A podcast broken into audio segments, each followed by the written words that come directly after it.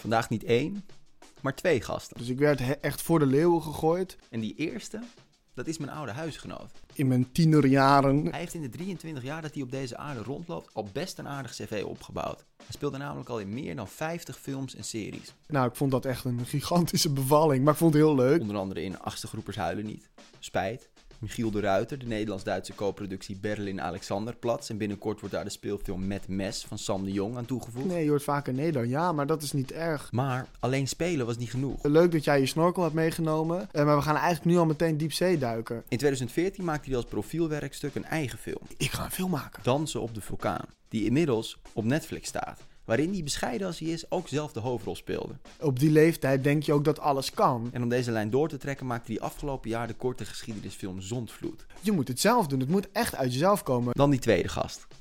Hij was eerst ook acteur, Absoluut. onder andere in het Huis Anubis en de Caris film Radeloos. What the fuck moeten we met deze guy? Maar hij stortte zich daarna volledig op het regisseren. De volledig andere denkwijze. Na de filmacademie maakte hij commercials voor Tele 2, voor Defensie en voor Bavaria. Echt mad hard gebingewatched. Veel clips I'm gonna be whoever the fuck you want me to be. en meerdere korte films. Eh, toen verloor ik echt al het bewustzijn. Toen zat ik helemaal in het moment. En twee jaar geleden heeft hij de rechten van één van die korte films, genaamd Me Jimmy, aan Paramount Pictures weten te verkopen, waardoor er nu in LA een door Michael Bay geproduceerde speelfilm van wordt gemaakt. Het is gewoon, hey, how are you? Alles is fantastisch. En dan hoor ik u denken, is dit een toevalstreffer? Nee. Want ook de rechten van Mr. Lonely, een andere korte film die hij maakte, zijn verkocht en worden nu in LA omgetoverd tot een speelfilm. Be your fucking self, weet je wel. Ben niet, ga niet het goed proberen te doen. Hier zijn Een seriemoordenaar die dus in een podcast zit. David-Jan Bronsgeest en Niels Verkooyen. Dag jongens, Hallo! Goedemiddag. Hey Joost, dit was lachen, gieren, brullen in de intro hè? zeker weten. We worden eervol genoemd. Ja, En we zitten gewoon aan jouw keukentafel met een, ja, Ja, wat is het? Een hele dure haven cappuccino. ja maar dan kunnen we echt podcasten. ja, daarom. ja. Jullie hebben volgens mij wel veel gemeen als ik zo dat intro hoor. Ja, Dat, toch? dat hadden we volgens mij zelf ook niet verwacht, dat we zoveel gemeen hadden. Nee. We kijken elkaar Heb jij een beetje de onderzocht, onderzocht? Heb jij een beetje uitgevonden? Maar hoe kennen jullie elkaar? Wij hebben elkaar leren bij kennen. elkaar ontmoet. Eh, ik weet het wel. Ja, bij, ehm eh, bij Vice. Ja, klopt. Excite, sorry. Excite. Sorry mensen. Wij gingen een workshop geven. eh, Ik voor het regisseren Ja, van een videoclip en jij voor acteren. Ja, en dat was in buurthuizen, vier verschillende buurthuizen in Amsterdam. En wat leerden jullie ze? Eh, ik probeerde storytelling in eh, videoclips eh, te leren. Dus echt een actestructuur en een verhaal vertellen in een videoclip. De insteek was eigenlijk een klein beetje dat we starten met jongeren die verhalen willen vertellen. En dus nou, met Excite en dat platform samen met Chris Cross Amsterdam een videoclip wilden gaan maken. En ik dacht, dan ga ik het verhalende aspect doen en kijken van kan je een personage, kan je een actestructuur aanbrengen in een videoclip? Je, kun je een verhaal vertellen eh, met een nummer en dat het niet alleen maar over het nummer gaat, maar dat je ook echt de clip ziet en ze elkaar gaan complementeren. De song en het verhaal. Ehm, dat kwam eigenlijk een beetje voort uit een clip die ik maakte voor Chef Special. Waarin ik eh, met, de, eh, met de leadzanger zanger eigenlijk een soort... Hij, ik heb hem echt als acteur, gingen we echt method acting doen. En vanuit daar gingen we echt een verhaal spelen. En dat gebruikte ik dan ook weer als inspiratie voor die workshop. Dan hebben we het meteen al over spelen. Niels, jij bent nog acteur. David-Jan, jij was acteur, mag Ja. ik dat zo zeggen? Jazeker. Niels, jij bent echt vroeg begonnen. Ja, Ik ja wel echt goed. ik- Ja, ja, Ik heb mijn huiswerk gedaan. Ja, ja, jij nee, was zeven jaar oud. Ja, heel jonger zelfs. Ik was eh, vier of zo en toen speelde ik voor het eerst in een commercial van Danoontje. Maar gozer, de meeste mensen kunnen nog niet eens lezen. Als... Nee, dat kon ik toen ook niet hoor. Nee. dus jij stond eerder op een set dan dat je kon lezen. Ja, ja, ja, zo zou je het kunnen zeggen. Ja, ik was echt, ja, wat dat betreft echt heel vroeg begonnen. Eh, dat was, ja, was een commercial voor Danoontje en ik vond dat, ja, ik weet dat ook nog heel goed. Het, ik kon het, als kleuter kon ik het allemaal gek genoeg heel goed volgen. En mijn moeder was mee en, en ik vond het helemaal fantastisch. Toen heb ik daarna nog een aantal keer kle- kleinere dingen gedaan en, en ja, ik, ja, weet niet beter, zeg maar. Maar waarom? Ik bedoel, dat komt ergens vandaan. Ik bedoel, je staat niet ochtends, word je wakker en er wordt op de deur geklopt en iemand vraagt, hé, kom je meedoen? Nou, maar zo was het wel een beetje misschien. Want ik woonde in de straat met heel veel kinderen. En we vonden het altijd fantastisch om vroeger toneelstukjes te maken. En zelf ook filmpjes te maken. En ik had een camera van mijn opa. Die, dat was een, zo'n oude, zo'n high-8 camera. En daar, dat, die had ik van hem gekregen. Of die, ja, dat gebruikte hij niet meer. En daarmee maakten we gewoon zelf verhaaltjes. En gingen we zelf in de straat eigenlijk eh, ja, films maken. En, en, en dat kwam ook wel omdat ik toen parallel daaraan ook al wel dingen deed. Echt voor film. Dus ik nam dan die ideeën altijd mee de dingen die ik dan daar leerde op set, die ging ik dan met mijn vriendjes en vriendinnetjes in de straat, gingen we dat dan uitproberen. Maar ik bedoel, die eerste keer, waar kwam het vandaan? Ik bedoel, wa- waren jouw ouders van eh, Niels, eh, Jij wordt acteur. je kost heel veel geld, ga wat geld verdienen? ja, je gaat je eigen geld verdienen. Wat ja. ga je opbrengen? Ja, precies. Nee, nee op, op die manier. Nee, dat kwam natuurlijk nooit helemaal 100% van, uit jezelf. Als in, ik vond het altijd heel leuk om mezelf te verkleden en, en, en, en toneelstukjes te spelen. Maar mijn broertjes, die zijn tweeling. En die waren, eh, nou, als baby, eh, nu nog steeds, maar echt heel erg identiek qua uiterlijk. Ja.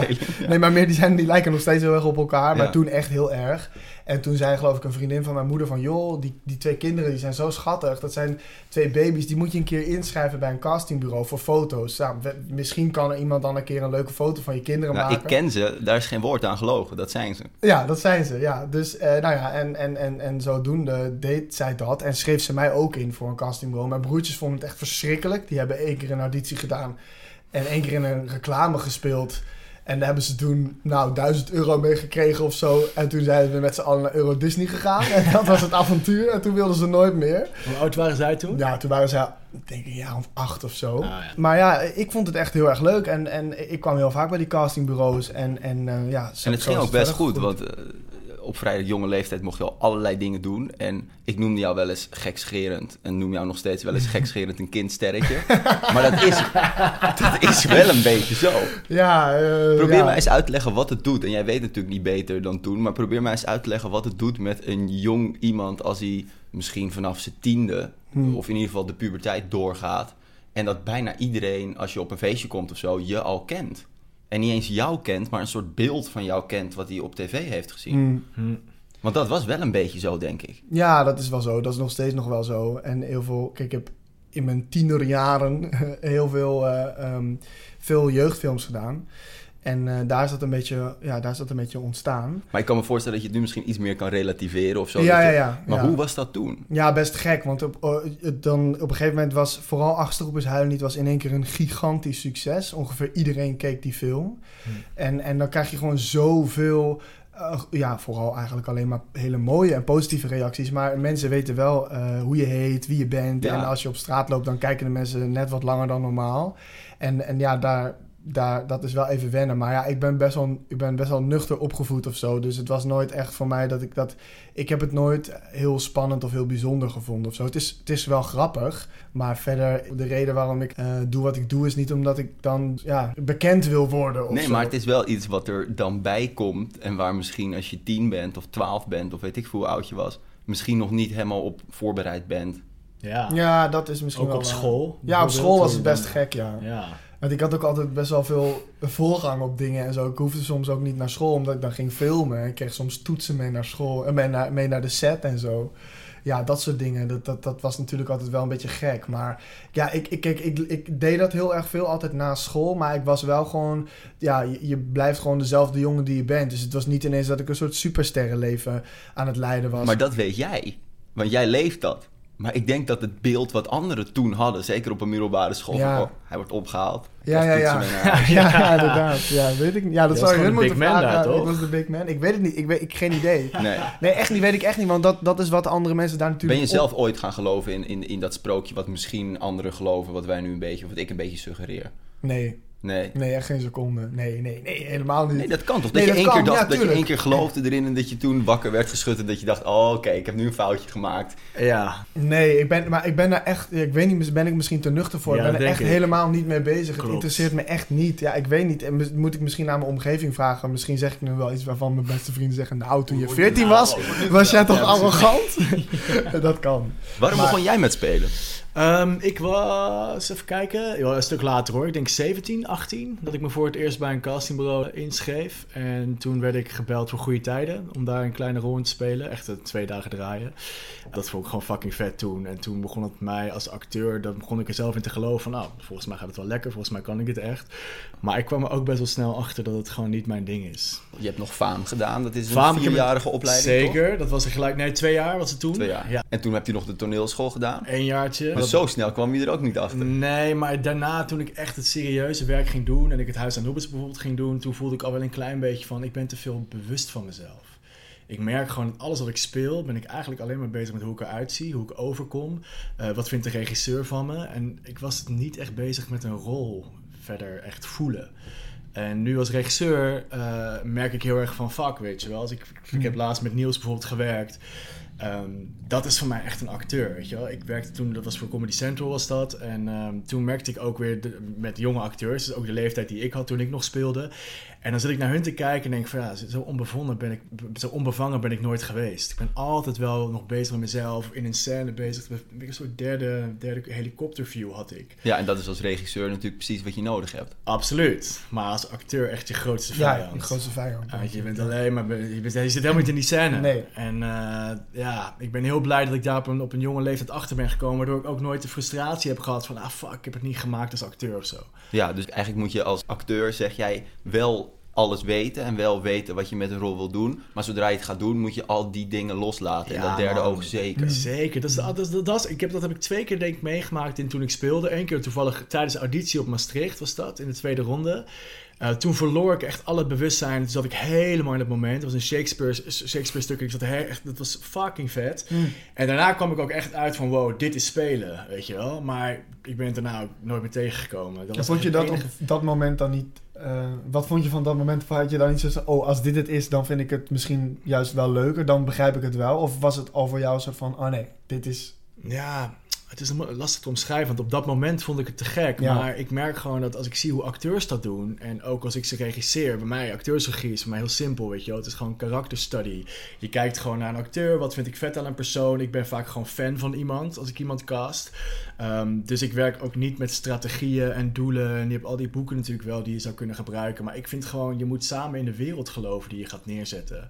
Zowel de karakters als de regisseur. En dan als die camera rolt, zitten we in die wereld. Dan communiceren we in die wereld. En Maar, dat maar is... wat doe je dan wel om samen in die wereld te gaan geloven? Want je zegt geen strategieën, geen doelen. Nee. Wat zijn wel de technieken die jij gebruikt om een acteur een beetje... Nou, ik geloof heel erg in, in, in, in, in, in de character beliefs. Weet je wel? Waar, waar gelooft een personage in? Eh, hoe voelt een personage? Waar komt hij vandaan? Waar gaat hij naartoe? Eh, waar- hoe staat hij in het moment op dat moment? En daar gaat het voor mij om. Als iemand aan mij vraagt van waar moet ik staan? Dan zeg oké, dat is een beetje een gekke vraag. Het is heel technisch. Natuurlijk, film is technisch. Je komt op een bepaald punt, moet je in een bepaald licht terechtkomen. De camerabeweging moet ergens op uitkomen. Maar ik vind gewoon dat als ik met acteurs praat, is het bij mij gewoon hoe voel je je? Waar moet een karakter heen? En ik volg jou. Oh ja. En zo gaan we eigenlijk kijken naar waar zit de catharsis van de scène, hoe krijgen we dat moment eruit en vooral wat vindt een acteur vet om te spelen, weet je wel. Mhm. Ik hoor zoveel jonge acteurs die willen Joker spelen, die willen fucking sikke rollen neerzetten. We Ik eerlijk ook. zijn. Ja, toch? Ik bedoel, ik zie jullie allemaal helemaal op, op, op Nee, nee, nee, maar ik vind, het, nee, ik vind het voorbeeld wat je aanhaalt, vind ik grappig. Ja. Ja, nee, maar het is Ik toch- snap- dat, ik snap dat merk je heel vaak. En ik denk in Nederland krijgen, krijgen, krijgen jonge acteurs heel weinig de kans. En ik hoop een regisseur te zijn die eigenlijk gewoon ervoor zorgt van... ...joh, waar droom je van om te spelen? Laten we dat gaan spelen. In plaats van de boy next door die, eh, die, die zeg maar de krant overal rondbrengt. Let- Laten we een fucking gekke guy ervan maken. Vooral heel interessant dat je zegt, jij volgt met de camera eigenlijk wat die acteur doet in die droom die hij al gelooft. In plaats van dat je zegt van, hé, hey, eh, jij moet staan waar de camera op dat moment het beste hoort. Ja, ik vind dat, vind dat dan, doe je, dan doe je echt een acteur tekort, weet je wel. En ik ben in, in de tijd dat ik heb gespeeld, ben ik echt heel vaak slecht geregisseerd. Ehm, waarin je als acteur gewoon helemaal niet gehoord voelt. Dan word je ongelooflijk onzeker. Dan denk je, oh, ik sta helemaal buiten de crew, ze kijken me raar aan, weet je wel. Ja. Fuck, volgens mij ben ik slecht aan het spelen. Volgens mij hebben ze het over me. En als je daar helemaal aan begint, ja, dan ben je gewoon helemaal de weg kwijt. En dan wordt het gewoon een soort leidensweg tot aan de finish. Ja, echt wel. Laten we eerlijk zijn? Ja, dat, dat, heb- dat maak Ja, je dat mee. maakt en je- ik, maakt iedereen wel ik mee. wil gewoon dat, dat, dat, dat wil ik gewoon dat een acteur nooit voelt. Ik wil gewoon dat hij zich altijd begrepen voelt. En dat we allebei denken, dit is fucking vet. En dat heb jij geleerd van het spelen. Ja, absoluut. En dus heel vaak op mijn bek gaan. Ja, want blijkbaar had jij wel, en, en Niels, dat geldt voor jou ook, maar nog steeds, Ja. de droom om te spelen. En dan denk je dus, nou, de plek eigenlijk is de anekdote om te gaan spelen, is de toneelacademie Maastricht. Ja. Toch? Dat is de, de school met het meeste een beetje. Er komen de beste mensen vandaan. Dat we hadden toen de beste docenten. Veel docenten zijn nu naar de toneelschool Amsterdam gegaan. Maar Ja. met welk idee starten jullie daar? Ehm, Ja. Ik was zo excited. Ehm, eigenlijk heb ik mijn volledige identiteit ingeruild toen ik de grens van Maastricht overkwam. en ik dacht, oké, I'm gonna be whoever the fuck you want, me, you want me to be. Weet je wel, ik ga hier gewoon in mee. Als in, ik ga mezelf overgeven. Dit is de beste school, jullie weten het. En de, de eerste... die Maar zat dat hem in andere kleren aantrekken? Die mensen daar... Wat- wat- wat- wat- Nou, niet, ik denk, op een gegeven moment wel. Dat, als je ineens een, een of andere lijp met een li- lijp... Ik had zo'n hele hoge top hat, weet je wel? Zo'n theater top hat. Die kocht ik al bij een of andere vage tweedehandsmarkt. Ergens in België. Dus je wordt helemaal dat theaterpersoontje of zo, Ja. weet je wel? En je gaat heel erg naar het theater op het Vrijthof. En terwijl toneel was niet eens echt mijn ding. Ik ben altijd een filmman geweest. Maar als je daar zit, weet je wel... Alles, alles ademt toneel. Dus moet ook het grote toneel. Dan Ja. gaan we, weet je wel? En, en die stemlessen. En ik weet niet, ik vond het echt te gek. Ik heb mezelf helemaal laten gaan en, en ik, ik merkte dat in die transformatie van je identiteit ben je ook heel erg kwetsbaar. En dat is iets, denk ik, wat best wel onderbelicht blijft. Want je bent fucking onzeker. Je hebt eigenlijk al je eigen dingen heb je allemaal thuis gelaten. En je bent nu met elkaar, zie ik je op de toneel. Het is ook heel ver. Dus in principe al, al je vrienden en je familie en alles wat je kende is daar niet. Nee, je bent echt met elkaar en that's it. En ook, laten we eerlijk zijn, wat krijg je nou van Maastricht mee? Je bent gewoon met de toneelmensen van Maastricht. Je, je, je, je, je maakt eigenlijk je eigen Die utopie hele stad, bijna. die, die heb ik echt overgeslagen. Dat- Ik, Ik heb ook. geen idee wat die Nee. stad is. Ik was Nee. alleen maar op school en thuis. Ja, ja, ja. Jij verstond de mensen in het winkelcentrum ook niet. Nee, dat was een groot probleem. Nee. is dat zo? Ja, jij kwam wel een keer terug van het pinnen. En dat je zei van, eh, ik weet niet wat die vrouw zei, ik heb me afgerekend. Maar ze, ze vroeg drie keer iets, maar ik verstond het niet hoor. Wat erg. Oh.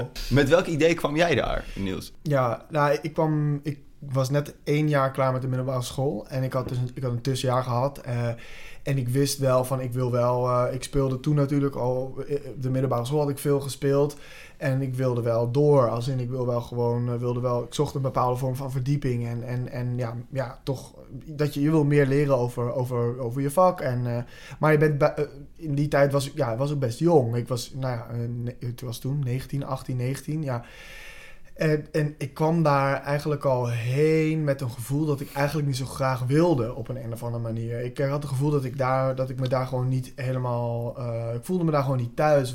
Ik voelde me niet op mijn plek daar. En ik, ja, ik weet tot de dag van vandaag nou nog, nog steeds niet precies waar dat aan lag. Maar Dit zijn in principe drie hele goede redenen die je geeft om ook niet te gaan. ja, precies. Maar, had dacht, je dat nog niet bewust door? Of durf je het nog niet aan jezelf toe te geven? Of? Ja, dat ook. Alleen ik vond van als ik het. eh, ik, ik ben er nog niet geweest. Dus ik kan er nog geen oordeel over geven. Dus ik kan nog Ja. niet zeggen dat ik, het, dat ik het ook echt niet leuk vind. Mm, En het is een goede ja. school. En er zijn veel goede lessen daar. Dus, en die wilde ik echt heel graag. eh, ik wilde daar echt heel veel leren.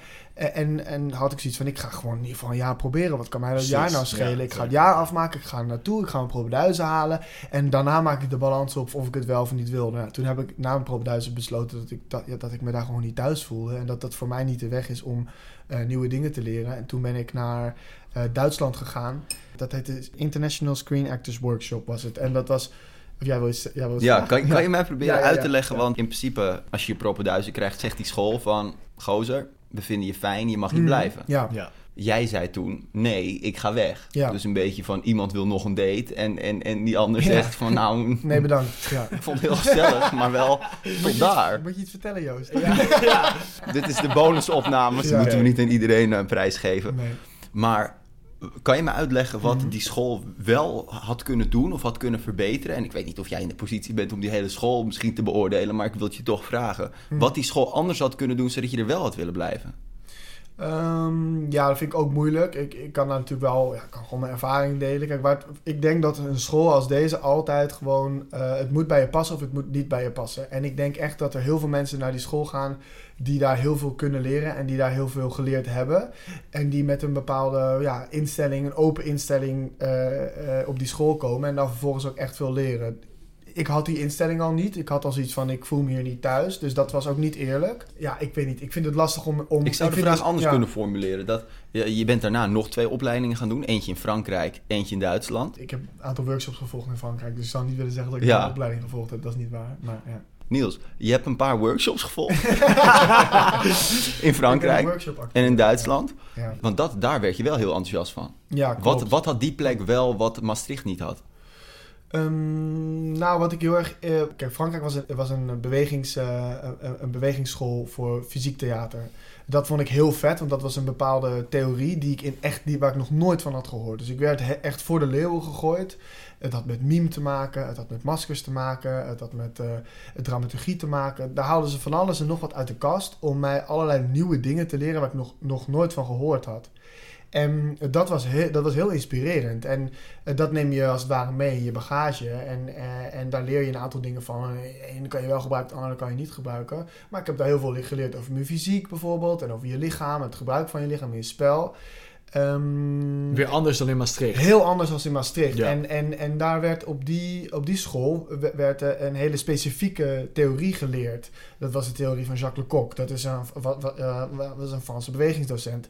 En dat was zo, zo technisch, zo specifiek, zeg maar, dat ik, dat ik helemaal eh, ja, ondergedompeld werd, als het ware, in een totaal nieuw eh, soort verhaal van iemand. En dat was in, in Duitsland bijvoorbeeld ook zo. Daar, eh, daar kregen we eh, method acting. Nou, dat, dat, dat, dat, dat is hier in Nederland. Ja, dat wordt niet echt per se zo gegeven. Heel, dat was ook heel Amerikaans en zo. Hmm. En, maar super interessant. En heel specifiek en heel technisch. Dus ik kon daar gelijk heel erg. ik kon daar gelijk echt heel erg mee aan de slag of zo.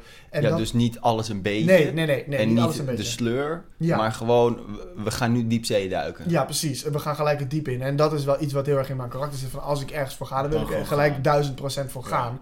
En ik snap dat dat op een toneelacademie, op alle kunst, zeg maar, nou, ik weet het niet, maar op kunstopleidingen, dat dat moeilijk is om dat in een curriculum te stoppen. Dat je natuurlijk niet gelijk met al je leerlingen kan zeggen, eh, leuk, eh, leuk dat jij je snorkel hebt meegenomen, eh, maar we gaan eigenlijk nu al meteen diepzee duiken. Ja, Mhm. dat, het- het Maar niveau... het feit dat jij al heel veel had gedaan, is misschien ook dan de reden dat de Ja, dat- toneelacademie eigenlijk niet op dat moment voor jou de plek was. Ja, ik denk dat dat er ook wel, dat, dat er wel echt mee te maken Want in die zin, kijk, ik, niet dat je meer weet dan de ander. Of, of je wil jezelf niet op een andere positie zetten. Je bent allemaal gelijk gestemd in, in zo'n klas. En je kan allemaal evenveel. Maar, Nee, nee, Precies. Nee, nee, maar. Nee, nee, zo, nee, dat, nee laat ik, dat wil ik echt niet zeggen. Eh, het ding is natuurlijk wel dat op het moment dat je heel erg veel in de praktijk ge- eh, gewerkt hebt al, dat je net andere dingen gewend bent. En dat je Ja. toch wel gewend bent om meteen, wel meteen de diepte in te gaan. je was al gewend om te zwemmen. Ja, ja, ja, zo zou je dan eh, kunnen zeggen. Ik heb heel veel geleerd op, op, op de toneelacademie ook. Ook echt heel veel over spel en echt, echt, wel, echt heel veel dingen meegenomen. Ja. Ehm, alleen, eh, ja, het was gewoon de manier waarop het... maar ja, de, het, hele, het hele schoolfenomeen eh, vond ik gewoon heel moeilijk. En dat, dat heb ik altijd gehad. Weet je, op de Mm. haven heb ik ook altijd gehad. Ik vond het echt verschrikkelijk om op school te zitten. En ik, zou ook, ik wil ook echt niet op school zitten. Ik vind er gewoon echt niet... Ik vind er gewoon echt niks aan. Ja, want, want, want acteren als, als vak misschien Mm, ja. Is best wel iets reactiefs. Tuurlijk maak je echt iets, maar het is wel zo dat ja, vaak word je gebeld. Je zit niet op maandagochtend, je klapt je laptop open en je gaat acteren Nee. in je eentje. Nee, maar het is wel een vak waar je altijd wel, altijd wel dag in dag uit wel toch wel echt mee bezig moet zijn. En ook in het dagelijks leven ook echt mee bezig bent. De dingen die je meemaakt. Maar dat is, als je eerlijk bent, binnen een toneelacademie wel natuurlijk aan de hand. Daar ben je er wel, nou, zeven dagen per week mee bezig. ja, denk ik. precies. Ja, Met voorbereidingen s'nachts en Ja. teksten leren en zo. Dat, dat is wel het goede aan een academie, denk ja ik. zeker. En waar, waar ik heen wil, dat is wel weer iets heel anders dan maken, wat jullie allebei zijn gaan doen. Ja. Niemand die vanuit zichzelf naar jou toe komt van... Nou, Nee, Niels. David-Jan, we hebben hier een pot geld Hmm. en we dachten aan jou. Nee, zeker niet. Nou, Dat is veel meer proactief. Ja. ja. zeker. Ik bedoel, jij, jij hebt eh, als profielwerkstuk dus een film gemaakt. Ja. Dans op de vulkaan. Ja. Als iemand op de middelbare school, een docent, naar mij toe zou komen en zou zeggen... Nou, we gaan de brainstormen voor de profielwerkstukken. En eh, ehm, ik, ik weet nog geen onderwerp. En die docent zou zeggen, maak gewoon lekker een film, joh. Dat vind je toch zo leuk? Misschien wil Netflix hem wel hebben. Ja. Weet jij veel? Het. Nee, dan zou ik denken van, mevrouw, u bent een Netflix beetje was al bij die Ja. in de klas. Ja, ja, zeker. Die stond eigenlijk al ja, na daarnaast. Ja, ja, ja, die was op zoek naar jong talent. Precies, die hebben jou gewoon uitgekozen. Dat is hem. Nee, maar toch, het is, het is een vrij eh, achterlijk Achterlijk verhaal... als iemand het, voordat het is gebeurd, tegen je zou vertellen. Ja, absoluut. We hadden natuurlijk nooit gedacht dat het zo, eh, zo, zou, zo zou gaan lopen. En dat, dat met, met die instelling begin je ook niet iets. Was gewoon, eh, ja, we moesten een profielwerkstuk maken. En ik was samen met George, was, eh, wij, kwamen net met elkaar eh, in de klas. We werden vrienden. En hij maakte muziek en ik speelde in films. En toen, toen dachten we, misschien, misschien gaan we dan samen muziek... Want ik was soms ook al muziek maken. Nou, we maken misschien iets voor muziek. Nou, misschien moeten we een verhaal schrijven... en dan kunnen we daar dan de muziek bij maken of zo. zo Zo'n soort vaag idee. En dat eh, eh, ja, groeide al gauw door naar het idee... Oh, misschien moeten we een script schrijven en... eh, Misschien moet, het een, ja, misschien moet het ook wel een beetje een maatschappelijk verhaal zijn. Dan kunnen we er misschien nog iets mee doen met maatschappijleer of zo. En toen, ja, toen werd ik net benaderd door een stichting, eh, Stichting Stofwisselkracht, die zich eh, inzet voor eh, kinderen met een stofwisselingziekte. En ik hoorde daar een aantal verhalen over, over leeftijdsgenoten. Toen dacht ik, goh, dat, dat, dat ging mij wel, persoonlijk ging mij dat op die leeftijd heel erg aan. Toen dacht ik, nou, dat vind ik wel interessant, schrijven we daar een verhaal over. Nou, en toen ging het zo ver, dacht ik, nou, misschien moeten we het maar gaan opnemen. Ja, we hebben wel geld nodig. Ja, misschien moeten we een crowdfunding doen. Ja, oké. Nou, toen begon iedereen in één keer te doneren. En nou ja, zo ging het door en door. Hoeveel geld hadden jullie opgehaald? We hadden met die crowdfunding geloof ik 30.000 euro opgehaald. Maar wat was het moment in dit hele proces dat het ineens uit de klauw liep? Want het werd groter dan dat je verwacht en het liep echt een beetje uit de hand. Ja, ja dat, dat, dat, dat, heb je van tevoren, dat heb je ook niet echt in de hand. Het was, is gewoon een sneeuwbaleffect. Je, je, je initieert iets en het wordt groter en groter en mensen worden enthousiast. En, en het is ook, de, ik denk ook, daar hadden we het vanmiddag ook over. Op die leeftijd denk je ook dat alles kan. Ja. En, en, en je gaat gewoon. En we hebben allemaal zo'n eerste project waar, waar je gewoon denkt, ik, ik, ik ga een film maken. En, eh, ja, maar ik kan, een film, ik kan toch gewoon? ja. En ja, ik weet hoe het moet. En eh, joh, ik eh, schrijf wel even een script. En we hebben in drie weken een script geschreven. En, en toen zijn we het maar gaan opnemen. Maar dat is, zo zie je, als je het voor je ziet, iedereen ziet wel een film voor zich, toch? Ja. Iedereen houdt van films, iedereen houdt van muziek. Dus je denkt, ah, volgens mij kan ik eigenlijk ook wel een verhaal vertellen. Ik moet gewoon iets opnemen en dan zie ik wel waar ik terecht kom. ja, ja. En er zijn natuurlijk heel veel mensen die dan vervolgens zeggen, nee, dat, dat lukt je niet, doe normaal. Want, dat zijn ja, professionals, niet, dus niet voor niks. te- ja, hè, Ja. bioscoopfilm, ben je fucking gek geworden. ja. Maar, jij, maar je zegt Niels, van Ja. eh, vroeger als, als, als kind, dan geloof je dat. Ja. Nu Ja. niet meer dan? Nou, jawel. Nou ja, kijk, ik bedoel, ik denk dat je, denk dat je in dit vak... Je, echt, je moet heel erg in jezelf geloven, wil je kunnen overleven. En keer op keer, want je krijgt honderdduizend miljoen keer nee te horen in het Ja. leven. En daar, dus je moet keer op keer weer in jezelf blijven geloven. Als je dat niet doet en dat niet kan, denk ik dat het heel moeilijk is. Ja, en die, Dus- die nee's worden steeds minder zwaar. Ja, toch? precies. Want je weet, Ja, oh, er komt er weer een en komt er in het begin uit. is dit, dan zet je je in op twee projecten en denk je, holy shit, hier hangt mijn leven vanaf. En op een gegeven moment denk je, oh ja, weer Boeien, nee. ja. Oh, niet geaccepteerd, ah, nou, geen Nou, geld gekregen, fuck it, next. Maar is Ja. dat dan eh, gewend worden aan afwijzing, zeg je eigenlijk? Ja, Ja, ik denk je dat moet dat- wel, je moet kopen, Ja. toch? Je moet door en de afwijzingen, als het goed is, heb je ervan geleerd en ben je weer sterker bij je volgende indiening Ja. of je volgende crowdfunding. Maar ook met audities, weet je, je hoort, heel, ja, je hoort heel vaak nee, je hoort vaker nee dan ja, maar dat is niet erg. Dat is ook weer een moment waar je naartoe gewerkt hebt en je hebt, je hebt er weer wat van geleerd. Je hebt weer Ja. met de regisseur gewerkt en if you're not the guy, you're not the guy, weet je wel. Dat is helemaal, ja, maar dat, die nee's horen erbij en daarmee, ja, heb je wel een vorm van zelfvertrouwen nodig. Eh, maar je hebt ook een soort, je moet ook durven dromen en je moet ook nog steeds durven denken, ik ga wel nu, ik ga wel nu een nieuwe film maken. Ja, ik ga man. wel ooit die nieuwe rol spelen. Ik ga wel ooit dat leren, zodat ik dat nog kan. Ja. Als je dat dagelijks niet doet en daar niet mee bezig bent, niemand gaat het voor jou doen. Je moet het zelf doen. Het moet echt uit jezelf komen. Je moet elke dag je nest uitkomen en denken: ja, vandaag ga ik, ga ik er gewoon weer tegenaan. En dat is een bepaalde innerlijke motivatie die je gewoon moet blijven hebben. En ja, dan. no- Tuurlijk, denk- tuurlijk ben ik nog steeds die, die onbevangen gast die eh, op zes, toen ik 16 was dacht: ik ga, ik ga een speelfilm maken Ja, maar ik denk, die energie moet je houden. Alleen ja, je leert ook, je leert ook realistisch zijn en je leert meer en je leert... Maar die realiteit kan ook in principe... eh, ja, welke realiteit? Realiteit is altijd subjectief. En Ja. wat je zegt, dat kan ook je vijand zijn, een realiteitsbeeld. Ja, zeker. Ja. dus daarom, de, Want dan moet hoe anders was het... Je, je hebt nu net eh, Zondvloed gemaakt. Hmm. Eh, hij staat nog niet openbaar, maar Nee. ik, ik mocht hem Ja, zien. mocht hem sneak peek. zien. En ik was onder de indruk. Maar hoe anders is het om opeens een film te maken als, het, ehm, als er wel iets meer geld is, omdat er een soort subsidiepotje is? Als je wel iets ouder bent en als het niet voor een goed doel is, is dat dan een heel ander traject of is het wel een beetje hetzelfde spel? Ja, vind, vind ik, ik vind dat nog heel moeilijk om te beantwoorden, want daar heb ik gewoon echt nog eh, heel, geen ervaring in. Jawel, je hebt het- Zondvloed gemaakt Ja, oké. en, en, dat, en dat profielwerkstuk. Ja, oké. Kijk, dat, dat, dat was eh, vorig jaar was dan die dat was Zondvloed was een korte film die ik heb gemaakt voor het eerst geregisseerd. Nou, ik vond dat echt een gigantische bevalling, maar ik vond het heel leuk. Ik heb er heel veel van geleerd.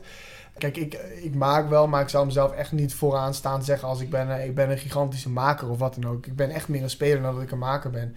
Alleen, ik leer er wel heel veel van. Eh, en je kan het combineren op een bepaalde manier. De twee dingen kunnen elkaar inspireren, als het ware. Ja, we, we kregen net al een voorbeeld van hoe je van acteren toch iets kan leren. Van het, dat je dat kan inzetten in het maken, omdat Ja. je de andere kant hebt gezien. Heb je ook iets dat je van het maken weer kan inzetten bij het spelen?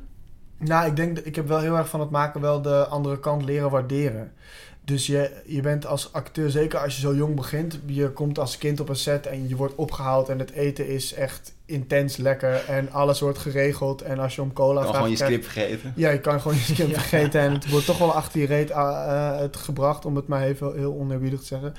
Maar doordat je de andere kant leert kennen, leer je ook bijvoorbeeld kennen wat er achter het ontstaan van een verhaal zit. En wat er achter het, on- Ja. eh, het, het ontstaan van een scenario zit. Hoe erg, wordt na, hoe erg je moet nadenken over eh, hoe een scène in elkaar zit tot je een scène geschreven krijgt. Dat zijn allemaal zoveel dingen die je als, als acteur niet per se altijd meekrijgt. Dat je als je Mhm. op een set komt en het is allemaal al voor je voorgekoud en je voert het uit, dan doe je het. Maar vind jij, als je als acteur de Nederlandse dingen die je krijgt of die je wilt spelen, heb je dat gevoel dan ook echt? Van hier is heel lang over nagedacht of dit gaat heel diep? Of heb je vaak het idee bij dialogen bijvoorbeeld van, oh, als acteur kan ik hier eigenlijk niet zoveel mee? Dat verschilt denk ik heel erg per, eh, per, per productie. En je weet ook natuurlijk ook voor het een waar je...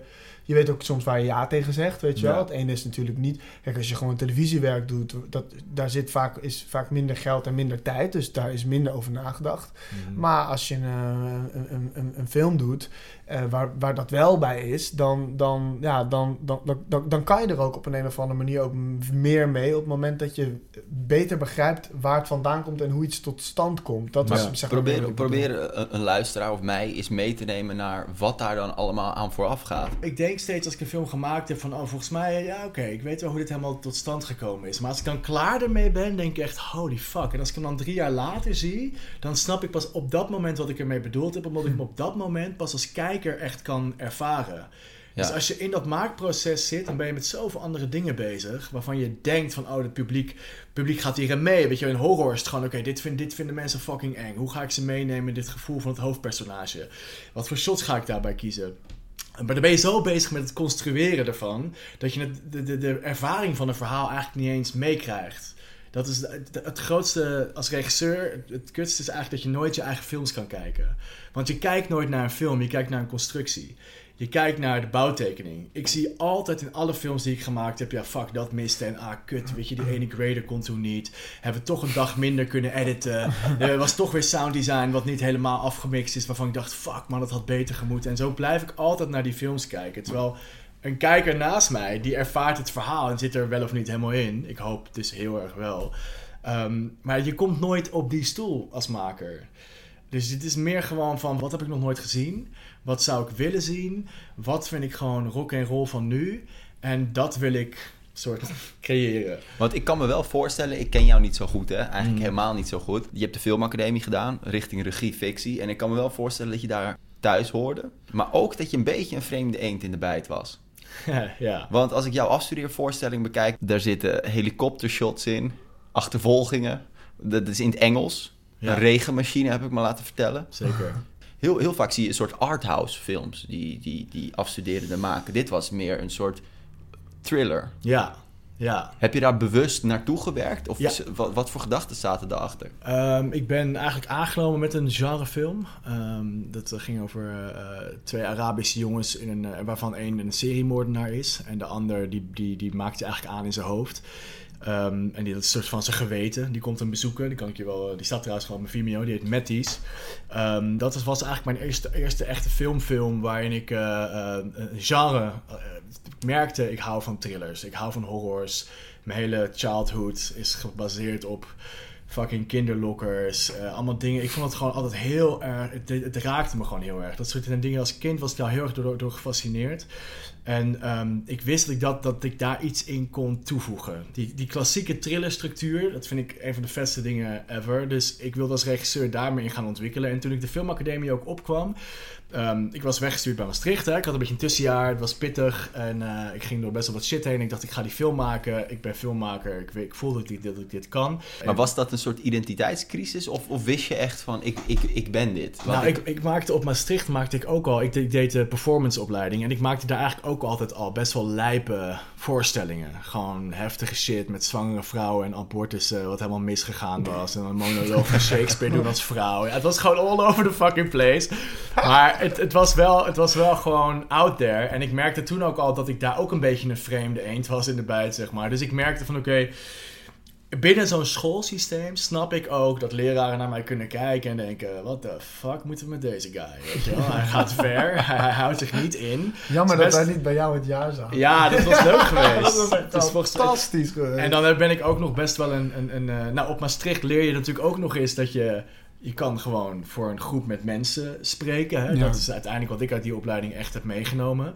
Ehm, dus het maakt niet uit hoeveel mensen ik voor me had. Ik ga toch wel schreeuwen. Als in, ik weet gewoon qua overtuiging wat ik dan wil vertellen. Vanuit het verhaal. Nooit vanuit ego. Dat is echt heel belangrijk. Ehm, het is echt omdat ik van een verhaal, daar word ik verliefd op, zeg maar. En ik ben verliefd geworden op het genre, horror en, en, en, en thriller. Dus ik dacht, ik ga één keer gewoon auditeren bij de filmacademie met mijn aanmeldingsfilm Matties.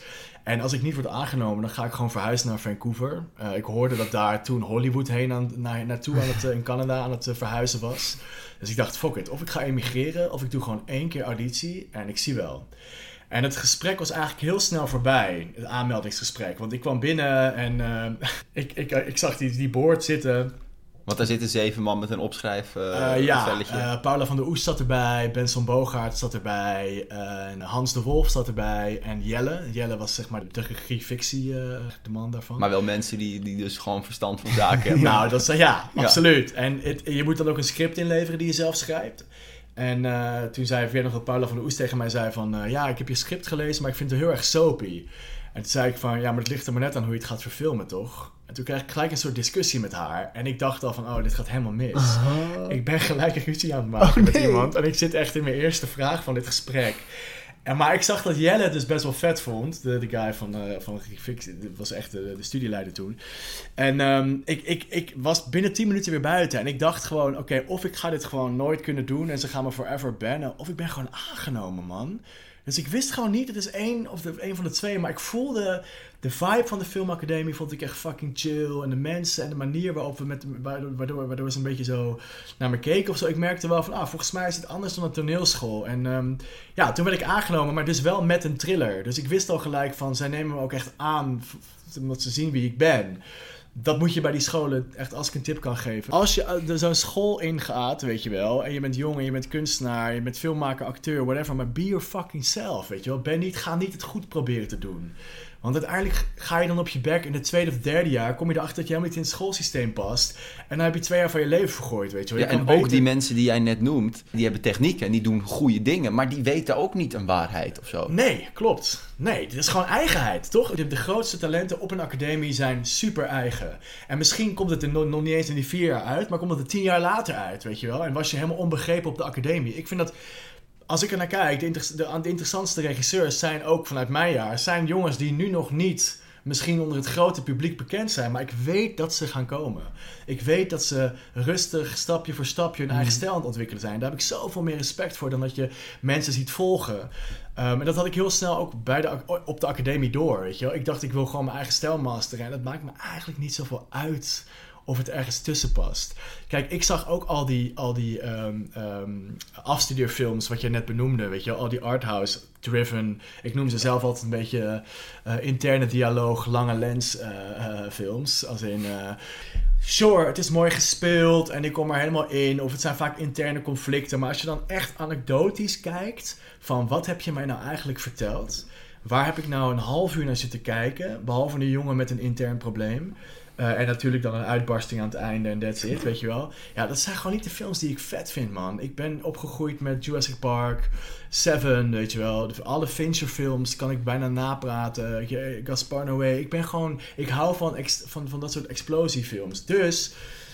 Ik ga niet te lang van stop zijn, maar dus uiteindelijk... Daarvoor is een podcast, hè? Dus... Dat is waar, dat mag hier. Um, uiteindelijk ben ik dus uh, ook met Broker. Ik dacht, oké, okay, dit is het moment, het podium, weet je wel, die afstudeerfilm.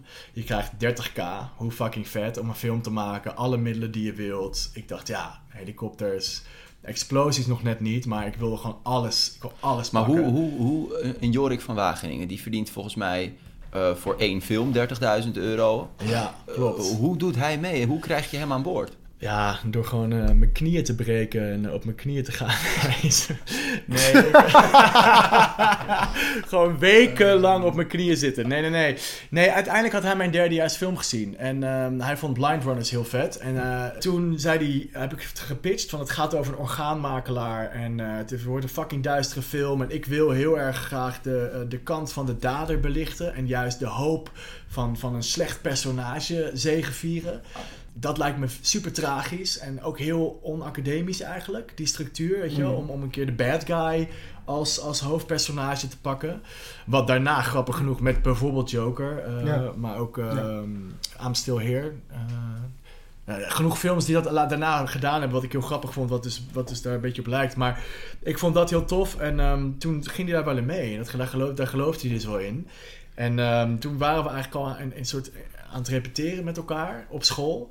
En toen kreeg hij ineens een hele grote ehm, film van de regisseur van 47 Ronin. Ik weet niet of je die gezien hebben, maar dat is een actiefilm.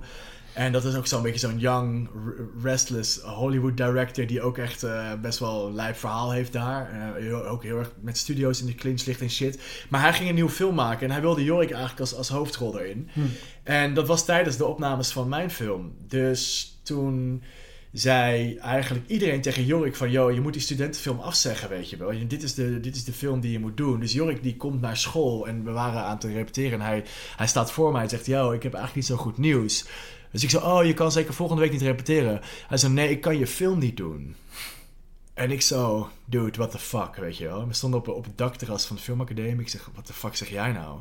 Hij zei, ja, eh, je, mijn agent zegt dat ik eh, dit moet cancelen, want er is een andere film. En eh, ja, weet je, het spijt me, maar die, dat gaat gewoon voor, dat is betaald werk.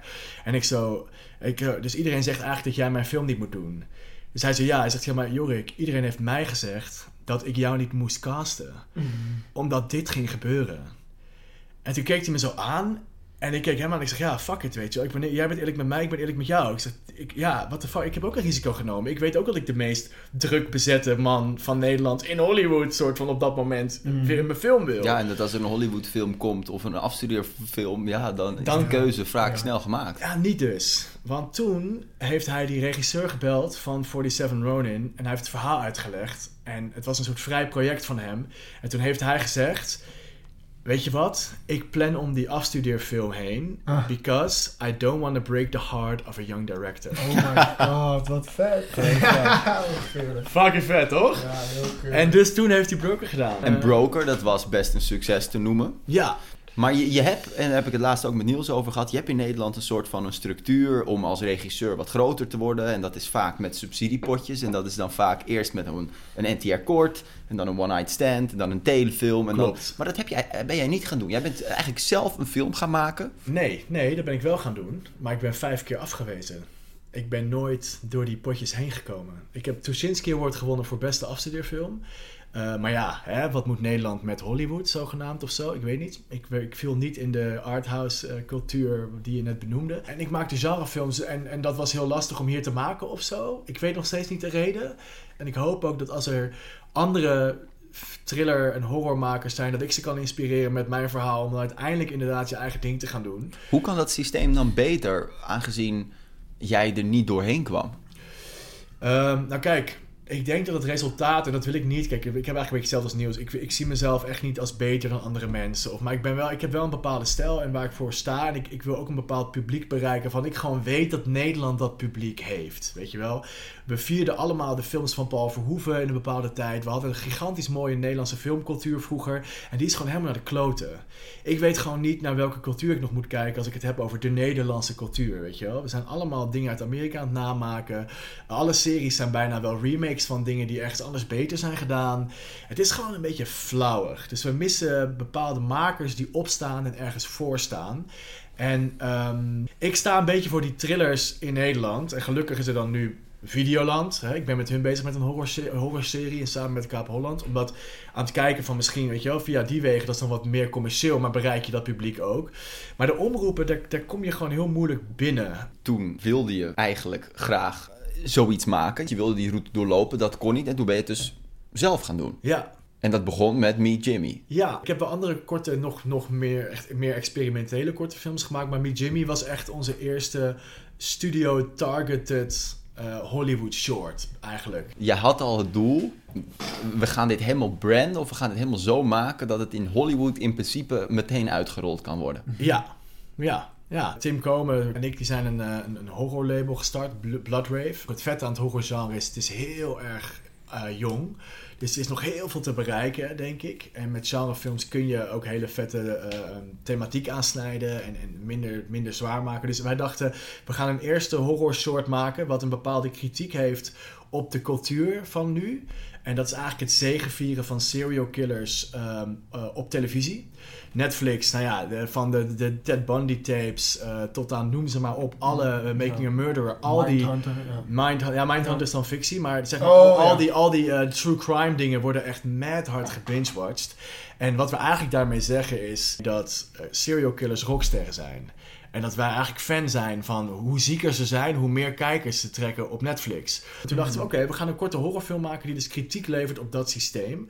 En dat werd Me Jimmy. En dat gaat over een, eh, over een, een seriemoordenaar die dus in een podcast eh, zit eigenlijk. Ehm, en die Oh, shit. Ja, Joost. En die seriemoordenaar ben ik. Die seriemoordenaar zit nu Je tegenover luistert nu naar de seriemoordenaar. Ja. nou ja, het is eigenlijk wel een beetje dat idee. Ja. Als, als, als, als Ja. dus het idee zou zijn van... eh, als, ik, als jij dan nu tegen de luisteraar zou zeggen van... hey, vind je leuk hè, als ik tegen je praat? Maar wat nou als je me gaat zien? Als je nu ophoudt met luisteren en ik sta ineens in je woonkamer. Wat ga je dan doen? En dat is eigenlijk wat hij doet.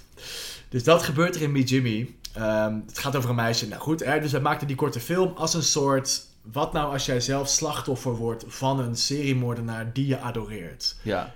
Ben je dan nog steeds zo... eh, Maar uiteindelijk is dit, dit, dit, die korte film is opgepikt eh, in Amerika. En onder andere Michael Bay, die heeft de rechten gekocht. En Ja. die gaan, er- gaan er nu een featurefilm van maken. Die mag jij ook nog regisseren. Ja. Zouden jou er ook gewoon uit kunnen kopen. Kan ik me zo voorstellen. Doen ze niet. Maar is, is, dit, is dit goede verhaal dan de reden dat, dat jij dat daar mag maken? Of...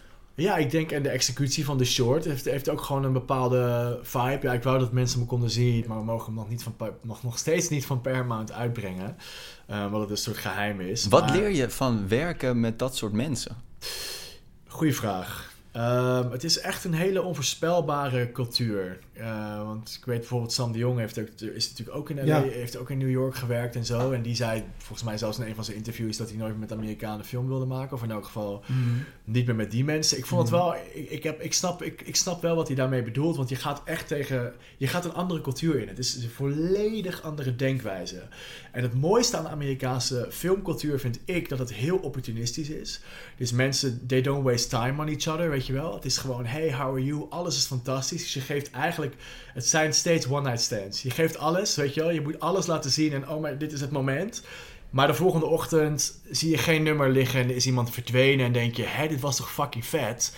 Oh nee, blijkbaar, deze mensen zijn helemaal niet met me bezig. Terwijl ik, ik had een connectie, dacht ik, weet je wel. En dat gebeurt daar heel veel. En dan kun je twee dingen doen. Of je kan als nuchtere Nederlandse, Rotterdamse havenjongen denken van, yo, ik ben hier niet voor gemaakt. Ik ga terug naar Nederland en ik ga hier kijken hoe ik de cultuur, hoe ik de cultuur kan verrijken. Of ik ga daarin mee en ik, ik geef me eraan over. En ik denk gewoon, ik moet hier mijn identiteit niet aan ontlenen. Ik moet gewoon het zien als business. En dit is hoe het hier gaat, blijkbaar. En dan is het een hele leuke game, weet je wel. Dan merk je ook van... En dat lukte. Ja, het is niks persoonlijks. En je, je, je dan ook al, als je maar zodra je maar steeds die energie brengt. En het, is altijd, het weer is altijd fantastisch. En ik voel me altijd te gek. Nou, ik heb niet het idee dat jij aan energiegebrek hebt als ik je zo hoor. Nee. Hij heeft gewoon veel te veel koffie Ik gedronken. heb, ja, Oké. die havermout cappuccino's voor jou. Maar die film die jij maakte, die, die Ja. eerste, ja, voor hoeveel was die gemaakt? 800 euro. Ja. nou, dat is, laten we eerlijk zijn, dat is een, en, dan heb, en dan hebben we het over eh, de eerste Meet Jimmy, toch? Ja, Meet Jimmy, ja, zeker. Nou, dat is, dat ja. is een, eh, laten we zeggen, een hele goede beperking. Zeker. En nu ga jij een film regisseren, die heeft een, ja, een x aantal andere eurotjes en nulletjes. Mhm. Geeft het alleen maar voordelen? Dat het opeens veel meer geld heeft? Nee, nee, zeker niet. Want eh, meer geld betekent meer verantwoordelijkheden. Eh, als, je, als je het met 800 euro doet, dan kunnen we gewoon denken van... Yo, de lunch is laat, ha, ha, ha. Dan heb je allemaal die grapjes. En straks voor de real deal... Ik bedoel, ik ben nog niet begonnen, hè. We zijn eh, bijna... We hebben een rewrite gekregen door Evan Doherty. Dat is de schrijver van de Tomb Raider en Divergent series onder andere. En Snowman en The Huntsman. Ja, hij is een... Ehm, hij, hij, heeft echt een hele... Want dat, daarom duurde het ook langer. We hebben gewoon... Moest, moest herschreven worden en hij heeft het heel vet gedaan. Ehm, maar dan zie je ook wel dat het level in één keer echt hoog is. En dan denk je van, oh ja, dit is gewoon wel echt speelfilm. Ja, het is even geen eredivisie, maar echt eventjes de Champions League. Snap je? Ja, en ja, precies. En ik ben zeg maar Anthony, maar ik speel niet meer bij Ajax, maar je bent nu gewoon ineens bij Barcelona waar je niemand kent. En je denkt, ja, fuck, ik moet het wel elke keer brengen. En waarom zouden ze het van een Nederlandse jongen aannemen die zijn eerste speelfilm maakt voor Paramount, weet je wel? Budget om rond, nou waarschijnlijk iets van 15 miljoen gaat het worden. En dan moet je daar maar gewoon... Een budget van 15 miljoen? Ja, dat is een beetje wat nu de, wat, wat, waar het op het een beetje begroot is. Maar goed, hè, we zijn nog niet daar, want het, moet, het groene licht moet nog komen. Dat moet uiteindelijk vanuit de studio komen. Maar het is wel dat je merkt van, oké, weet je, dus dan komt het weer terug op, fuck alles ik ben op heel veel momenten ben ik weggestuurd. Ik heb op heel veel momenten op allemaal scholen klappen ontvangen. Nu sta ik in Amerika en ik kan hier op twee manieren naar kijken. Of ik kan denken, wow, wat imposant en ik, ik weet te weinig en ik kan het niet. Of ik kan gewoon denken, nee, ik weet het wel. Hier ben ik voor geboren. Dit zijn de films die ik mijn hele leven voor me zag om te maken. En nu mag ik dit doen. Mm. En ik ben fucking bevoorrecht. En sick happy. Elke dag die ik mee mag maken op zo'n grote set is voor mij gewoon een droom. En dat ga ik doen. Ik ga daar mee. En... Dus met die mindset kan je nog zorgen dat het een spel blijft, dat het leuk blijft en dat je je creativiteit kan uiten in plaats van dat je bezwijkt onder verantwoordelijkheden. Ja, ja ik denk dat is ook een soort vorm van relativeren. Ja, en je eigenheid waarborgen, weet je wel. Ik denk dat het hele ding met hoe je een filmacademie ingaat met dit ben ik en ik hoop dat ik hier pas. En met die persoon ga je na de academie ook door heel veel dingen heen waar je steeds weer moet, moet, moet, moet terugkomen bij jezelf. Hmm. Dat hebben acteurs natuurlijk ook. Je komt altijd naar afwijzing of naar slechte draaidag, kom je thuis en denkt... Holy shit, dit was mijn carrière, man. Ik heb het helemaal opgevoerd. Ik bedoel, ik, ik, kwam uit L.A. Drie, we hebben daar drie maanden gewoond. En ik, ik kwam terug in Nederland. En het was gewoon het allerzwaarste jaar tot nu toe wat ik heb meegemaakt. Omdat je zo'n... Je dacht dat je er was of zo. En uiteindelijk zeiden ze dus bij die eerste versie van... Nee jongens, dit is het gewoon niet. En dan denk je, we zijn hem kwijt. Dit was mijn kans.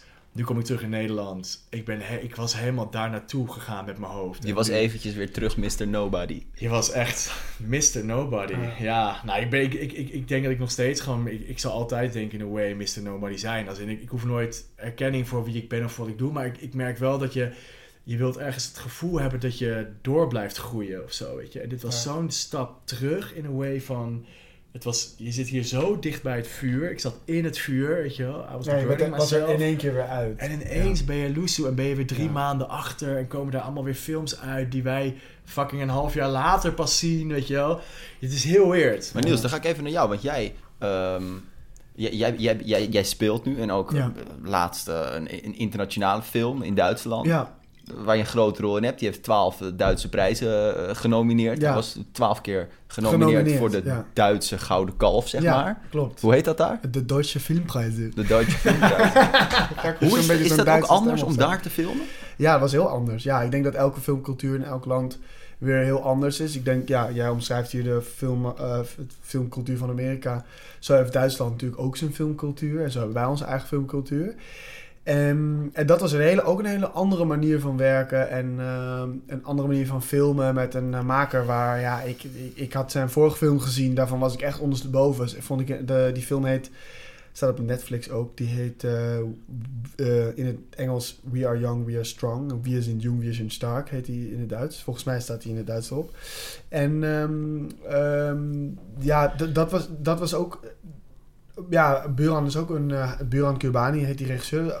Best wel een auteursmaker. Dus die nam mm, ons als acteurs. Het ensemble zeg maar, van de hoofdkast ook helemaal mee in zijn manier van, van maken en, en zijn manier van verhaal vertellen. En, en daar uh, heb ik ook weer, daar leer je ook weer gigantisch veel van. Het is fantastisch als iemand juist, uh, dat is ook iets wat jij ook heel erg hebt. En bijvoorbeeld met Sam de Jong vond ik dat ook heel erg. Dat allemaal mensen die. Um, ja, een, een, een, echt een hele eigen manier van benaderen hebben van het maken van filmen. En als je dan helemaal met een regisseur mee kan en je kan een regisseur helemaal vertrouwen, ja, dat is zo belangrijk voor je spel. En zo belangrijk voor een acteur dat je je regisseur kan vertrouwen, dat je je dus helemaal vrij voelt. En in Berlin Alexanderplatz speel ik een, transgender. En, en dat, ja, dat voegt best wel wat van. eh, eh, eh, dat, dan vraag je wel wat van jezelf ah, qua zelfvertrouwen. Want ja, je loopt daar toch in een jurk en hakken en make-up en weet ik het allemaal. Maar dat voelde zo veilig, omdat hij een echt wel een bepaalde cultuur creëerde waarin dat heel erg kon. En ik ben met hem heel erg op zoek gegaan naar personage. Ehm, en ik ben met hem naar een aantal clubs gegaan ook. Want Ja. ik speelde club-eigenaresse. Ik was nog nooit in de Duitse uitgaanszien geweest. Nooit in een. Berlijnse club gegaan. Dus, dus hij zei, ben je ooit in een Berlijnse club geweest? En zo, nee, nou, dan gaan we vanavond gaan we erheen. En toen kwamen we op een gegeven moment kwamen we een heel sick feest... waar een soort van trouwerij was tussen twee verschillende nachtspers... Ja, we zien in Duitsland hebben ze allerlei verschillende personages in het uitgaansleven, weet je wel. Dus een heel beetje burlesque-achtige, eh, eh, burlesque-achtige club. En er werden twee mensen getrouwd. En toen hield die, hield die vrouw hield een speech met een geweldige veren tooi en weet ik het allemaal. En iedereen was half naakt. Toen stonden we daar uit te gaan en zeiden, ja, zie je wat er gebeurt? Dat, die speech, dat gaan wij ook doen. Ik ga morgen iets voor jou schrijven en jij gaat een speech geven in de club. En toen heeft hij gewoon een, een, een, een- toen heeft hij een hele speech en een soort scène erbij geschreven voor dat karakter, wat we samen op dat moment tegenkwamen uit het echte leven. En dat was zo, dat was zo gaaf. Dat was, ja, dat, dat, Want dat- jij, ja, want jij probeert dus nu ook internationaal te spelen. Dat, Ja. dat lukt. Hoe, los van die, die andere cultuur, hoe kom je daarbij? Zijn, moet je dan tapes opsturen? Ja, ja, dat werkt tegenwoordig met zelftapes. En het fijne is nu, denk ik, aan, het gaat heel veel makkelijker nu. Ik denk dat je tien jaar geleden, eh, zoals, zoals Jorik van Wageningen, die dan heel veel in, in Amerika speelt, die heeft denk ik heel veel heen en weer moeten vliegen. De, de realiteit is nu net wat anders, dus dat je heel makkelijk een zelftape kan maken. Dus je wordt gevraagd eh, om een auditie te doen en dan speel je een scène. Eh, met iemand die je dan tegenspel wil geven. En je stuurt je tapeje in. En ja, 9 van de 10 keer hoor je nooit meer wat terug. Maar ja, dan hoeft maar de ene één keer iets tussen te zitten. En eh, nou, dat was met Berlin Alexanderplatz zo. En toen was het in één keer van, ja, tien dagen later zat ik in Berlijn. En had ik die rol gekregen en ging ik ineens in Duitsland filmen. Dus het Maar kan... dat is ook best een dingetje, dat je, dat je dus op, op maandagochtend zoiets binnenkrijgt. En dan nou, verkle- verkleed je je als transgender. Ja. En dan neem je dat op en je, je hele hebben en houden stop je daarin. Mm. En dan hoor je misschien niks. Of een Ja. paar weken later van, hé, bedankt, maar nee. Ja, ja, klopt. Ja, daar moet je wel een beetje tegen kunnen. En dat is natuurlijk... Ik, je hoort nu zeker met selftapes hoor je nog meer nee. Want ja, je weet als je selftape doet voor bijvoorbeeld een internationale Netflix-serie... of weet ik veel wat in Amerika of in Engeland...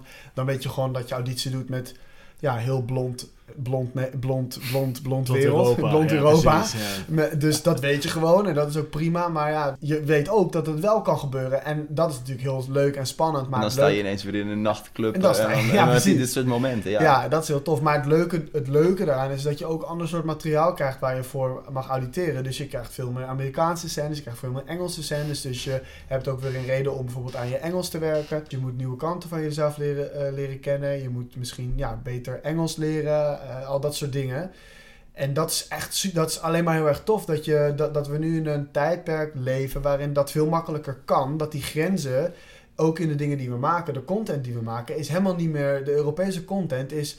eh, we kijken dingen uit Duitsland, we Ja. kijken series uit Spanje, we kijken series uit Frankrijk, weet ik het, we noemen het allemaal. En die cultuur is ineens ontstaan door alle streamingsdiensten die er Ja, we zijn. kunnen En- het beste van alle werelddelen ja, kijken. precies. En dat is te gek, want daarmee eh, zijn we niet meer eh, soort van verplicht om alleen maar te denken naar de enkel Nederlandse verhalen of alleen maar de dingen die ons in Nederland bezighouden. Nee, we willen weten wat er in Frankrijk gebeurt, we willen weten Ja, wat er in. Spanje gebeurt. En zeker als acteur, dat is waarom ik het zo leuk vind om over de grens te, te- om te proberen om over de grens te werken, is dat je dus in één keer met elkaar een verhaal kan vertellen wat je in Nederland niet kan vertellen. Ik had nooit het verhaal kunnen vertellen van Bertha, het personage uit Berlijn, die een clubeigenaresse is in Duitsland. Ja, dat kan hier in Nederland zitten. Dat kan, ja, dat, dat en kan jij niet. dus ook Meet Jimmy niet, want je hebt het heel lang geprobeerd. Ja, Ja. Probeerde de cirkel even rond te maken. Nee, snap ik. En mooi, fijn, hele mooie round-up. Dank je, dankjewel Joost Mooi. daarvoor. ja. Maar wat ik, wel- wat ik ook interessant vind, is afgezien van die Amerikaanse markt, is ook dat zij de monopolie niet per se gaan beheersen de komende tijd. Ik denk, in het begin, vroeger hadden wij, zij waren, dat was het studiosysteem en daar werd alles gedaan. Ja, een soort van het centrale punt van de wereld, ja. toch? Waar iedereen heen wil. En ik denk dat nu met die streamingdiensten en al die grote series, of Duitsland, overal zijn hele grote series. Die budgetten worden overal heel hoog door die streamingdiensten. Streamingdiensten. Die streamingdiensten moeten volgens mij is dat 30% van hun inkomsten die zij in een bepaald land verdienen, weer herinvesteren in dat Mhm, land. Ja. Dus weet je, je krijgt Netflix-series, je krijgt al, hè, je krijgt Disney uiteindelijk hier ook. Iedereen die een office ergens heeft, gaat, moet hier ook weer geld Ja, investeren. ja, dat Dus- is nu ook in Nederland zo. hè. Ja, Nederland Dan wil ik als, een, als, als, als eigenlijk de ene laatste vraag. Wat is nou iets, wat is nou één parel waarvan jullie zeggen, ga dat, want we zitten al ver over de tijd, hè, maar Oh. wat is nou één parel? Het mag eh, grijs gedraaid zijn en zwart-wit gefilmd zijn. Het mag eh, morgen uitkomen, waarvan jullie zeggen, ga die sowieso kijken. Ik zou zeggen, de parel is dan I Know This Much Is True ehm, van HBO. Een miniserie. Waarom? ja, omdat hij speelt daar een tweelingbroer. En hij speelt allebei de rollen. Tja. Ehm, dus eh één, de, de, en één, broer, één broer heeft, eh, heeft het syndroom van Down. Dus die is heel erg. Die, die, die, die, je ziet dat hij naar, van, van kliniek naar kliniek gaat. En de andere broer die moet voor hem zorgen. En die heeft wel gewoon een carrière. Maar die gaat eigenlijk helemaal ten onder aan het zorgen voor zijn broer. En dat speelt hij zo fucking gruwelijk. En als er één acteur is die gewoon, ik weet niet, de lijdensweg in zijn oogopslag heeft, Ja, is het Mark Ruffalo Ja, wel. Staat genoteerd. bijzonder. Niels? Eh, ik heb eh, recentelijk eh, de film, en dan moet je hem niet verwarren met een titel die daarop lijkt, maar 30-Year-Old Version. En je hebt ook 30-Year-Old Virgin, maar daar gaat het dus niet over. Die film staat op Netflix, 30-Year-Old Version. Het gaat over een vrouw eh, in New York en die geeft les op een... eh, ze, is, ze is theatermaakster, maar ja, de laatste voorstelling die ze heeft gemaakt is eh, tien jaar geleden. En het, ja, het schiet niet echt meer op, zo maar, zo, maar te zeggen. En zij geeft theaterlessen aan, aan, aan, op een middelbare school. En zij besluit om, eh, om haar leven helemaal, helemaal om te gooien en om rapper te worden. En dan blijkt ze nog een goed, eh, goed handjevol talent voor te hebben ook. En je volgt haar eigenlijk in een soort van rise and fall, in een soort van wedergeboorte van ja, haar nieuwe 30-year-old version. En ze, ja, ze vindt zichzelf helemaal opnieuw. Maar het is, eh, het is op een. Het is, het is heel grappig, maar het is ook best wel. het is echt een. Best wel intens, eh, inten- Het is echt wel een intense film. Je, je wordt helemaal in haar verhaal ge- gezogen. En dat komt echt door hoe zij dat karakter speelt. En ze heeft het zelf geschreven en zelf volgens mij ook geregisseerd. Dus het is heel grappig, stel ik me zo voor. ja, het is Ja, echt het is fucking hilarisch. Het is echt heel, maar het is ook echt heel goed. En, en ja, ik, ik was echt helemaal, ehm, eh, ik was helemaal verkocht aan die film. Ik vond het echt fantastisch. Als allerlaatste vraag in de podcast is altijd, ik stel hem jullie ook, wat is nou het beste advies dat jij kan geven over je weg vinden in de creatieve wereld? Hmm. Ik denk dat je, eh, eh, als het goed is, als creative heb je gedroomd ooit als klein jongetje van, ehm, van een bepaald bestaan. Weet je, of het nou brandweerman is, of filmmaker, of eh, kermisdirecteur. Je hebt een bepaalde visie als, als klein jongetje. En ik denk dat het, het, het soort van de formule om, om gelukkig oud te worden, en je dus ook nooit oud voelen of zo. En, en, en altijd het idee hebben van wow, ik ben zo blij dat ik dit mag doen. Is dat je, dat je die droom laat uitkomen. En dat je altijd gewoon eerlijk naar jezelf blijft. En dat je altijd terugkijkt en denkt, ja, hier stond ik altijd al voor. En natuurlijk ga je dingen leren. En natuurlijk ga je heel veel dingen tegenslagen krijgen en al die shit. En wel geld, geen geld. Maar het is gewoon allemaal heel erg romantisch. Als, creatie, als, als, als, als kunstenaar. Weet je? Het is, ook als je heel arm bent. Of als, ik me, als, me, als, me, als, me, als mijn kies getrokken wordt. Dan hoor ik een sounddesign. En denk ik, oh, dat is vet sounddesign. Terwijl mijn kies getrokken wordt. Weet je? Alle dingen zijn gewoon voor mij inspiratie. Um, en dat, dat, dat geef je jezelf als creatief. Je komt daarop uit. En volgens mij is dat echt het grootste cadeau. En blijf daar gewoon fucking eerlijk naar. En stel Mhm. mensen teleur. Stel mensen teleur, man. Wees gewoon eerlijk en stel mensen teleur. Wa- hoe bedoel je mezelf? Stel mensen terug. Nou, dat je niet mee gaat praten omdat je denkt... oh, dit is het juiste wat nu moet, moet, moet gebeuren. Ik denk zelf, de beste films ontstaan vanuit een soort, soort, soort, soort, soort wrok die je hebt... omdat je echt iets wil zeggen van je denkt... dit kan ik eigenlijk niet maken. Of een acteur die echt kan denken van... fuck man, ik ga te ver, ik ga te ver. Ja, dan begin je eigenlijk pas. Als je in Mm. dat gevoel terechtkomt. Dus eigenlijk gewoon eerlijk tegen jezelf zijn eigenlijk. Op een Ja, en, als je iets creëert dat je denkt van dit, dit schuurt man, dit voelt, ik ben nu echt gewoon verliefd hierop. En bij mij is dat dus in het horror, dus vaak is het heel duister en kan het echt, echt, eigenlijk echt niet wat ik op dat moment denk. Maar dan denk ik, jawel, dit zijn de films die ik wil maken. Ja, oké. Ja. Ja. Niels, nog iets aan toe te voegen? Ik zou zeggen, ik weet niet, twee, eh, twee, misschien twee dingen of zo. Ehm, Eh, nou ga ik echt als een, eh, als een oude man klinken. nee, maar ik geloof heel erg in heb geduld. Dus er heerst denk ik heel veel bij creatief en onwijs druk om heel snel alles maar te willen te realiseren en te doen. En al daar al meteen te staan waar je wil staan. Ik denk dat dat heel erg deze tijd is. We zijn natuurlijk, ik bedoel, alles wordt binnen een seconde heb je maar gerealiseerd en gekregen. Ehm, nou, ik denk dat eh, als je je leven lang, tenminste zo zie ik mijn leven wel voor me, dat je ja, mijn leven lang kan blijven werken en de dingen, dingen doe die ik het liefste wil doen, en dat is dit werk, dan, ja, dan is het ook helemaal niet erg om gewoon geduld te hebben en ook eh, om te accepteren dat de dingen soms gewoon lang duren en dat het, eh, dat, het, dat dat ook fijn is dat het langer duurt. Dus dat je niet binnen nu en morgen een groot succes hoeft te hebben. Kijk, het is leuk als het gebeurt. Maar ja, je gaat toch altijd voor de long run, denk ik uiteindelijk. Je wil toch gewoon. Je wil niet morgen eh, eh, gigantisch. Ja, tuurlijk, we willen morgen gigantisch succes hebben. Maar dat is niet het, het, het, het belangrijkste, denk ik. Je wil op, op de lange termijn eh, gelukkig zijn in de dingen die je doet. En daar is denk ik geduld heel belangrijk in. En, en dat je, eh, ja, ik zei net voor de grap, geloof in jezelf. Maar ja, ik, ik meen het wel. Eh, je, je, Ja, als je zo lang geduld hebt, moet je ook wel... ja, dus, dus in combinatie daarmee, dus heb geduld en geloof vervolgens in je talent. En ga en zorg dat je altijd in je eigen kracht blijft staan. Zorg dat je in je eigen talent blijft staan en de dingen die je het liefste doet en waarvan je weet dat je daar het beste in bent, geloof daar dan ook echt in gaan, en ga daar dan echt voor. En dus niet dat je uit paniek denkt, oh ik wil dat en ik wil dit succes hebben, dus ik ga ook maar dit doen en ik ga ook maar dat doen en ik ben dit en ik ben dat tegelijk. Nee, ja, dan denk ik dat je uiteindelijk met lege, ja, dan ben je uiteindelijk niemand. En dan, dan, dan ben je, doe je uiteindelijk misschien wel helemaal niks. Dus, dus, dus ja, heb geduld en, en, en, en geloof in de, de kracht en de talenten die je hebt. En, en zorg dat je daar al je focus op zegt. En zorg dat je dat ontwikkelt. Of het nou tekenen is, schilderen, eh, acteren, muziek maken, whatever. Ehm, ja, ga daar, dan, eh, helemaal, voor- ga daar dan helemaal voor. Jongens, bedankt voor jullie mooie verhalen. Ja, jij bedankt Joost. Voor jullie Ja, eh, kleine stukjes mentale inspiratie. ik ben benieuwd wat jullie allemaal nog gaan maken. Ja. En tot zover een nieuwe aflevering van de BNY Joost Mag Het Weten podcast. Aflevering 64 met maar liefst twee gasten. En dus de tijd van de podcast was ook twee keer zo lang. Dit waren David-Jan Bronsgeest en Niels Verkooyen. Shout-out naar hun. Mocht je een tip hebben voor een gast, ga vooral naar Joost Koning op de Instagrams of naar Broadcast Magazine Young. En laat het weten. Dan regelen wij het. Tot later.